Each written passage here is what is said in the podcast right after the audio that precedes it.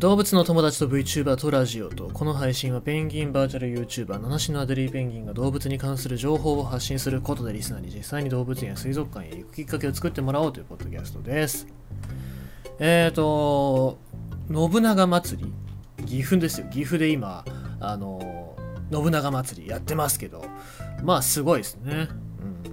やっぱり似合うなっていうのはまあまあそれは男前です。木村拓哉男前ですしなんか年重ねて円熟味が増したというかやっぱそのかっこいい男性っていうのは年を重ねてもかっこいいわけでございましてですね。まあおそらく木村拓哉と同年代のおっさんっていうのはもうだいぶこのくたびれたおっさんっていうのもめちゃくちゃいると思うんですよね、まあ、だからそれと比べちゃいけないとは思いますけどもやっぱその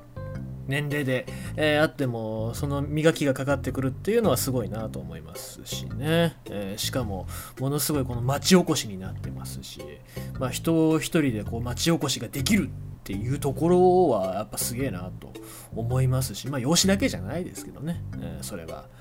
えー、でまあその熱狂の様子が今動画でいろいろとさツイッターですぐに見れるからすごい便利な時代なわけでございますけどもあの木村拓哉さんがこう信長に扮して歩いてる横に。あの伊藤英明さんいるじゃないですか。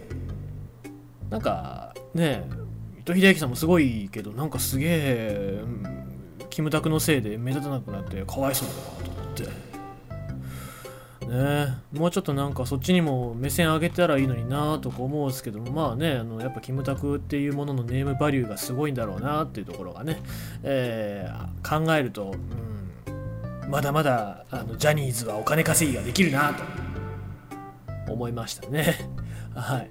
まあそんな感じでございましてですね、うん、そうやってなんかイベント、まあ、密集するのはねあのあんまり良くないまだ良くないかもしれませんしコロナもまた流行ってきてますので皆様、えー、外でする時はしっかりなんか対策ね手洗いうがいでマスクしてまだ出かけてほしいなと思います。ということでございまして今日は京都で、えー、また動物のお話をしていこうかと思いますが新種のフクロウを発見。100年前から謎だった恋の主がついに判明。まあ、新種虫なんかはよく見つかりますけども哺乳類だったりとか鳥類ってなかなか見つからないんでね珍しいかなと思いますが、えー、今回見つかったということでございます。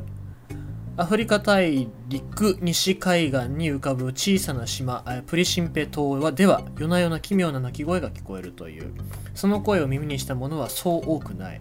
誰も住むもののない島の南部に広がる原生林から日暮れ直後に聞こえてくるのは虫か猫かはたまた猿の鳴き声か島民が初めてこれについて、えー、記したのは1928年のことだが夜の闇の中高くそびえる木々の間を見通す術もなくこれまで正体がつかめていなかった。しかし最近になってようやくその声の主は小さな黄色い目を持つ新種のフクロウであることが明らかになった。この発見は2022年10月30日付で動物学の、え、専門誌に発表された。プリシンペイコノハズクと名付けられた新種は体が小さく茶色いコノハズクの仲間で木の上から獲物を探し襲いかかる捕食者だ。今のところ夜行性のプリシンペコのハズクが何を食べるのかどのように狩りをするのかその奇妙な鳴き声の意味などまだまだまだ分かってないことは多い。これは包括的研究をと呼ばれるものです。鳴き声、形態、遺伝子など分かっている小さなパズルのピースがいくつもあり、それらのデータと組み合わせて本当に新種かどうかを判別するという方法ですと、論文の共著者でスペイン・マドリードにある国立自然科学博物館の進化生物学者の、えー、バーバラさんは語る。え個体数の推定は1000から1500羽でその分布域はプリシンペオボ自然公園の中のわずか13平方キロメートル内に限定されていると考えられている。プリシンペ島はサンプトプリシンペ民主共和国を構成する島の一つだ。この島この鳥は生まれ育った森林に完全に依存していると思われます。ここは保護区に指定されていますが非常に破壊されやすい環境です。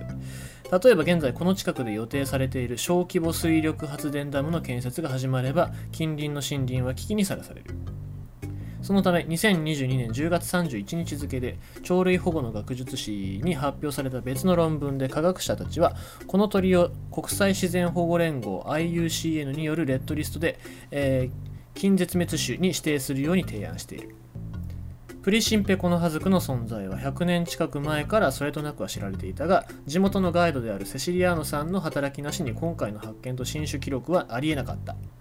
2006年にプレシンペオボ自然公園が設立される前、えー、セシリアーノさんは長いこと他の多くの島民と同じように木に登ってヨウムの巣からヒナを取りペット市場で売って生計をえー、立てていた、まあ、これが、まあ、ヨウムの個体数を激減させてる一因になってたわけですけどもしかしここが保護区に指定されヨウム取りが違法になった後は土地に関する幅広い知識を生かしてガイドになった。えー、実はこのセシリアーノさんはヨウムのヒナを探していた1990年代初期にプリシンペコのハズクの姿を目にした数少ない人間の一人だったと。それから、えー、四半世紀近くの間プリシンペコのハズクを探す研究者の現地調査には必ず、えーセシリアーノさんがガイドとして同行した。2016年7月の調査では鳥の姿が初めて写真に撮られ2017年5月29日にはポルトガルポルト大学の、えー、ペレイラ氏と、えー、セシリアーノさんが初めて個体の捕獲に成功した。新機種記載に使われたのはこの個体だった。サンプルを採取した後鳥は森に戻されたが DNA 分析の結果他のこのハズクとは異なる新種であることが証明された。で記事はもうちょっと続くんですけどまあこの辺で区切っておきましょうかね。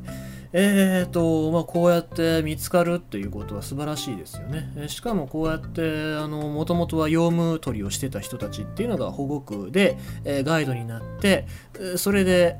発見につながっていくっていうのは、まあ、素晴らしいことだと思いますし、えー、袋だったり調理こうやって目立たないように生きてる生き物っていうのは人間が見つけないと保護の対象にならないですからね、えー、無駄に水力発電、まあ、無駄じゃないと思いますけども電力が足りてないからだと思いますけども、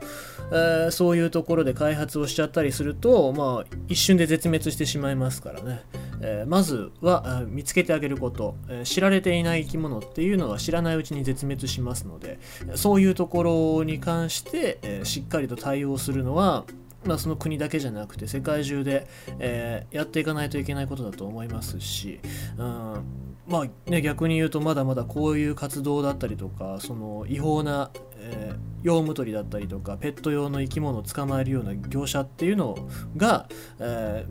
ー、減っていく仕組み作りまあ、だから減らして犯罪者として捕まえるんじゃなくてガイドにするとかなんかそういう産業を作ってあげるとかね、えー、そういうことをしてあげるべきなんだろうなっていうのは考えさせられますねそうすることによって僕らも新しい知識だったりとかね、えー、生き物と出会うことができますので、まあ、そういう活動っていうのを支援するような、え、仕組みがあるんだったらばね、えー、ぜひぜひなんか手伝ってあげたいなと思いますね。